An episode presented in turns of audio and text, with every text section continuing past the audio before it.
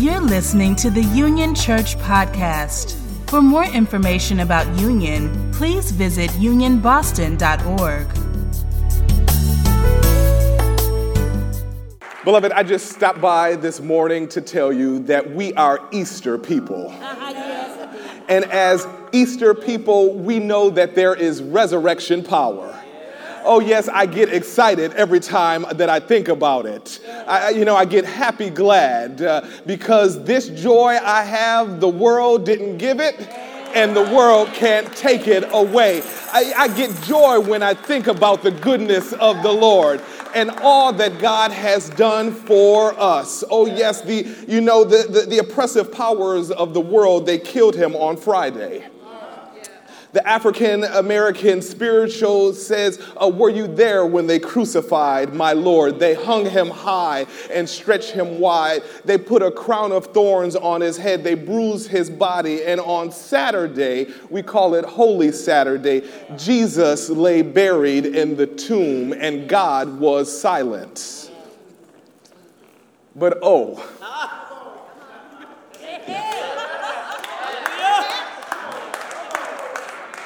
But oh, but oh, on the third day, he got up. On the third day, he got up. I wish I had some help because on the third day, he got up. And, and, and the tradition tells us that when he got up, he got up with all power in his hands.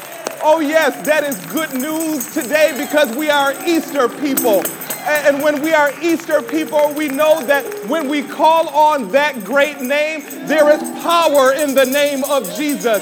Yes, there is victory in the name of Jesus. There is deliverance in the name of Jesus. There is salvation in the name of Jesus. There is healing in the name of Jesus. There is restoration in the name of Jesus.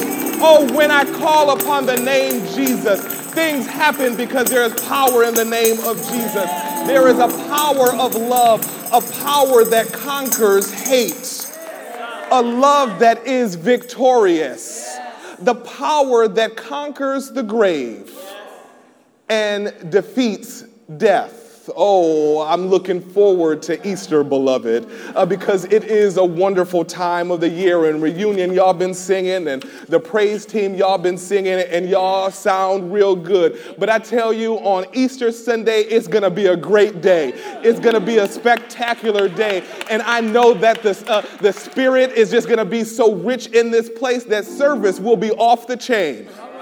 I'm here to tell you that we're going to have a mighty, mighty good time. Uh, but today, I've got to be honest with you, beloved. Although though Easter is coming, today is not Easter.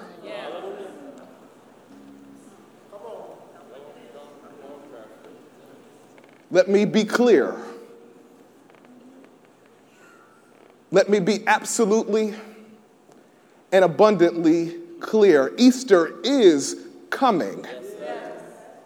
But Easter is not here today because in the United Methodist Church, today is not Easter, but rather today is Holy Saturday. Today is Holy Saturday, and I'm, I'm sorry to tell you that the United Methodist Church as a denomination is in the tombs. And the fact is that conservatives have crucified the United Methodist Church, and the denomination as we know it is dead. The United Methodist Church as we know it is dead, and the time of death was 4:55 p.m. Central Standard Time on Tuesday. You, you, you read about it in the papers. You saw it on the news. It's been posted on Facebook because this past Tuesday, the special General Conference of the United Methodist Church voted again to exclude people who are created in the very image of God. The United Methodist Church voted again to discriminate against queer sisters and brothers, beloved of God. The conference was called in order to right the wrongs of a denomination. But once again, the United Methodist Church finds itself on the wrong side of history. Right? The church has compromised in the past, in 1844, over the issue of slavery in 1939 when a divided church reunited after slavery's end in 1939 the methodist church expelled and segregated black people to a special central jurisdiction that was not based on region, as white folks were part of regional conferences, excluded, segregated black people to a non regional, racial central jurisdiction. It wasn't until 1956 uh, that women gained the right uh, to full clergy rights in the United Methodist Church. And all of this led up to, in many ways, 1972. Uh, when the language of self avowed practicing homosexuals uh, being incompatible with Christian teaching entered into the book of discipline. On Tuesday, during the special general conference, the United Methodist Church had an opportunity to right the sins of its past. But once again, did the wrong thing. In fact, on Tuesday, the denomination doubled down on its policy of discrimination and exclusion and injustice. Although the first general rule of Methodism is to do no harm, on Tuesday, the United Methodist Church did great harm. Did great harm. Even though it is clear that God is love as testified in, in 1 John chapter 4 verse 16 even though it is very clear that Jesus the Christ the word of God word made flesh uttered not a single word of condemnation against gay folk. Even though it is very clear in the gospel witness that Jesus always chose to be with the marginalized with the oppressed with the outcast with the downtrodden even though the gospel is very clear that when Jesus began his public ministry, he, he declared, uh, reading from the scroll of Isaiah, that the Spirit of the Lord is upon me to bind up the brokenhearted, to set the oppressed free, to proclaim that this is the year of the Lord's favor. Oh, even though it is clear, the Bible is clear, the witness is clear, the denomination aligned itself not with the God of justice, not with the God of love, not with the God of inclusion, but rather a denomination aligned further with discrimination, with injustice, with evil. And as such, the United Methodist Church died on Tuesday.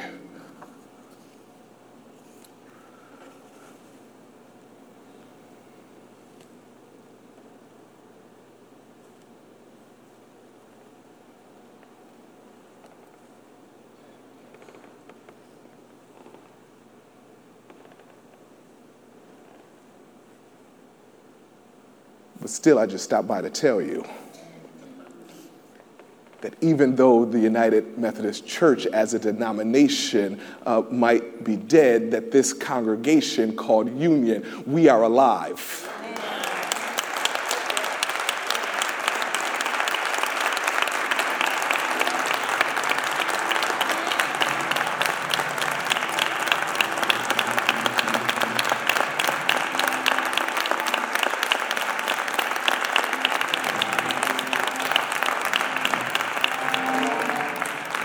Alive because we stand here in this place today uh, proclaiming that God is love, that you are all beloved of God. And we stand on the firm foundation of the black church tradition that our only purpose, our only reason to exist is this we're gonna love everybody and treat everybody right.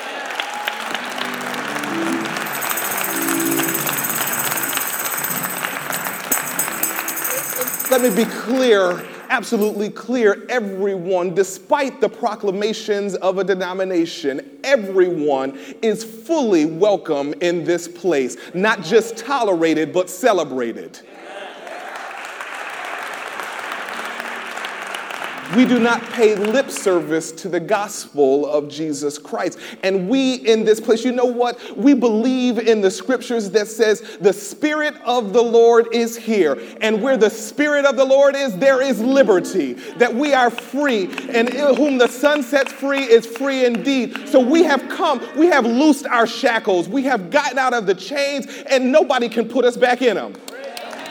Nobody not a church, not a denomination can bind us.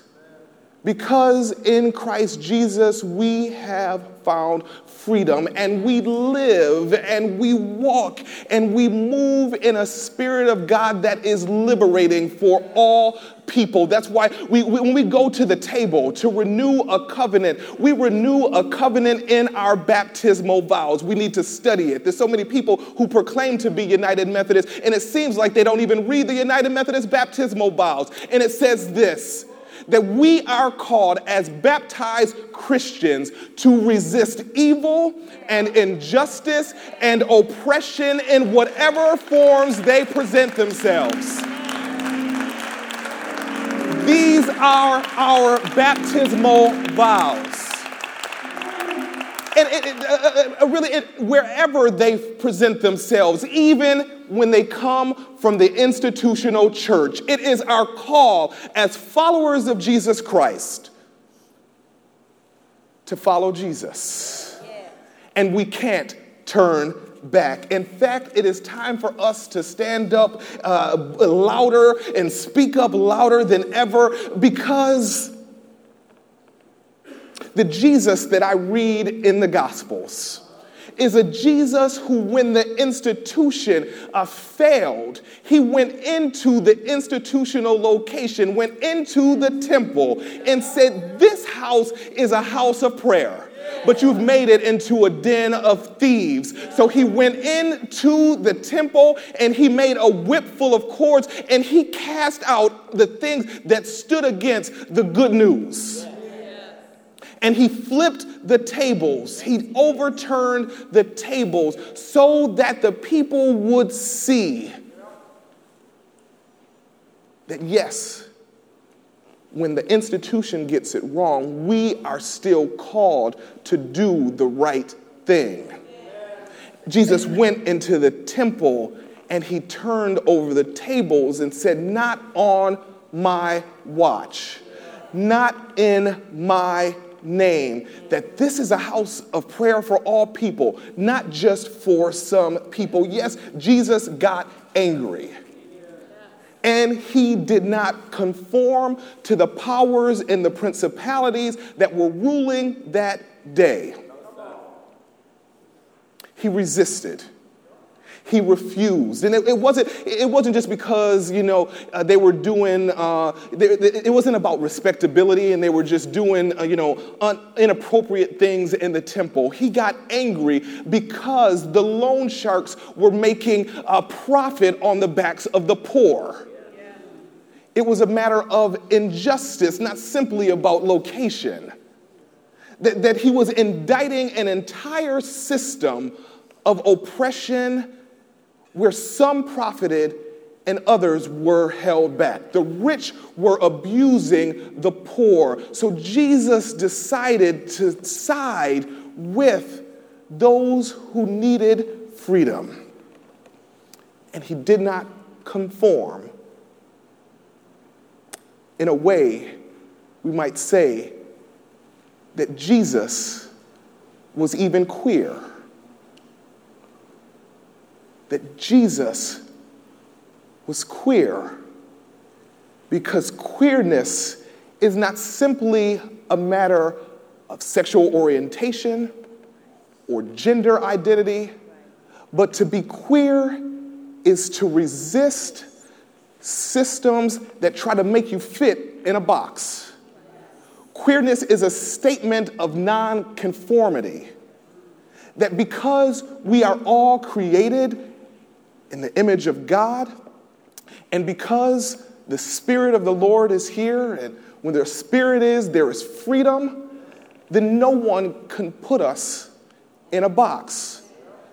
So to be queer is to claim that freedom and to claim the gospel message of nonconformity, especially in the face of violence, especially in the face of injustice, especially in the face of injustice.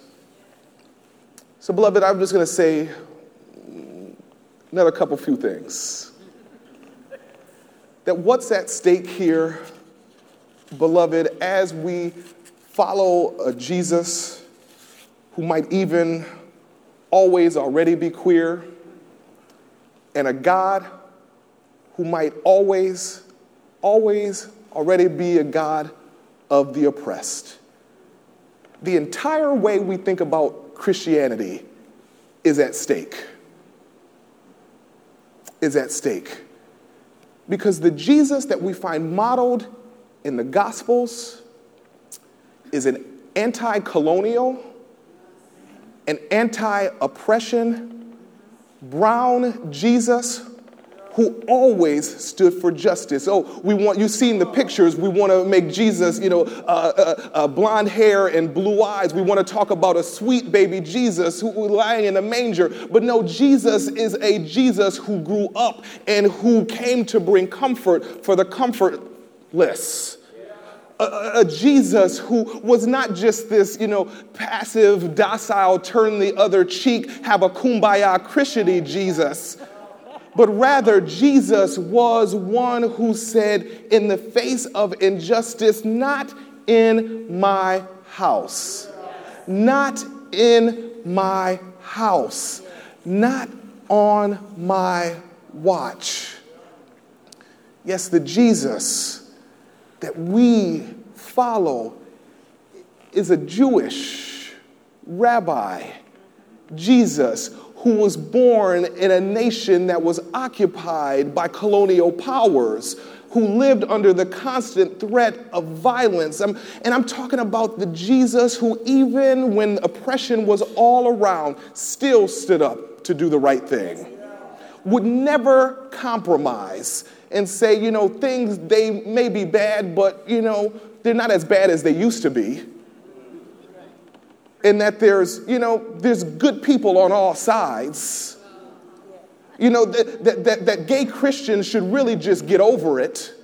There's other things to focus on. No, the, the Jesus of the Gospels is always the one who reached out to those who were most vulnerable, who were most at risk, who were most in need of someone to raise their voice and speak alongside of them and on their behalf. So, yes, beloved, crucifixion, it happened, and Easter is coming. But today it is Holy Saturday. And even in this day of a Holy Saturday, I look forward and I know that one day, as Stephanie Mills said, one day we'll learn to respect the power of love.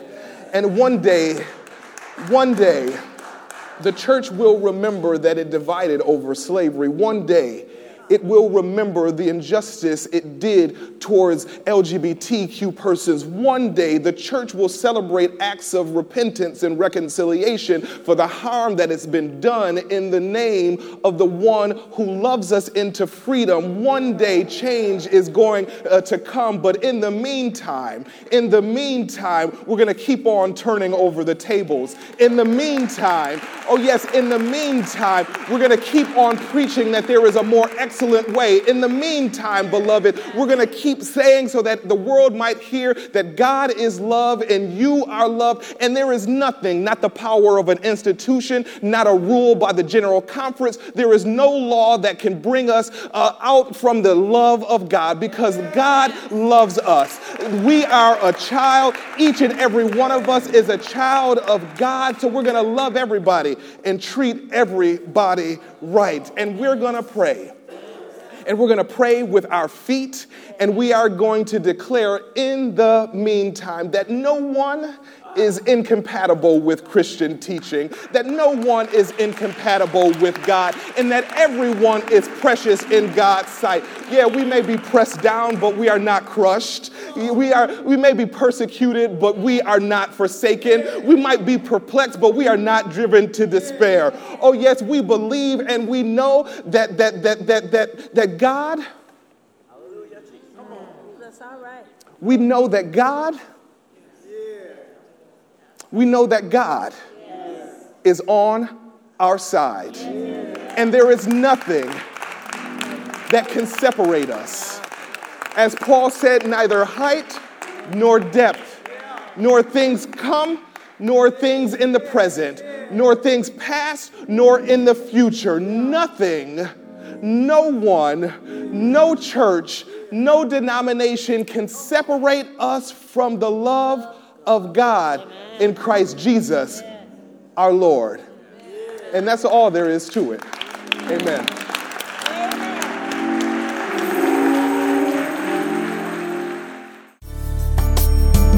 Thank you for listening to this podcast. For more information about Union Church, please visit unionboston.org.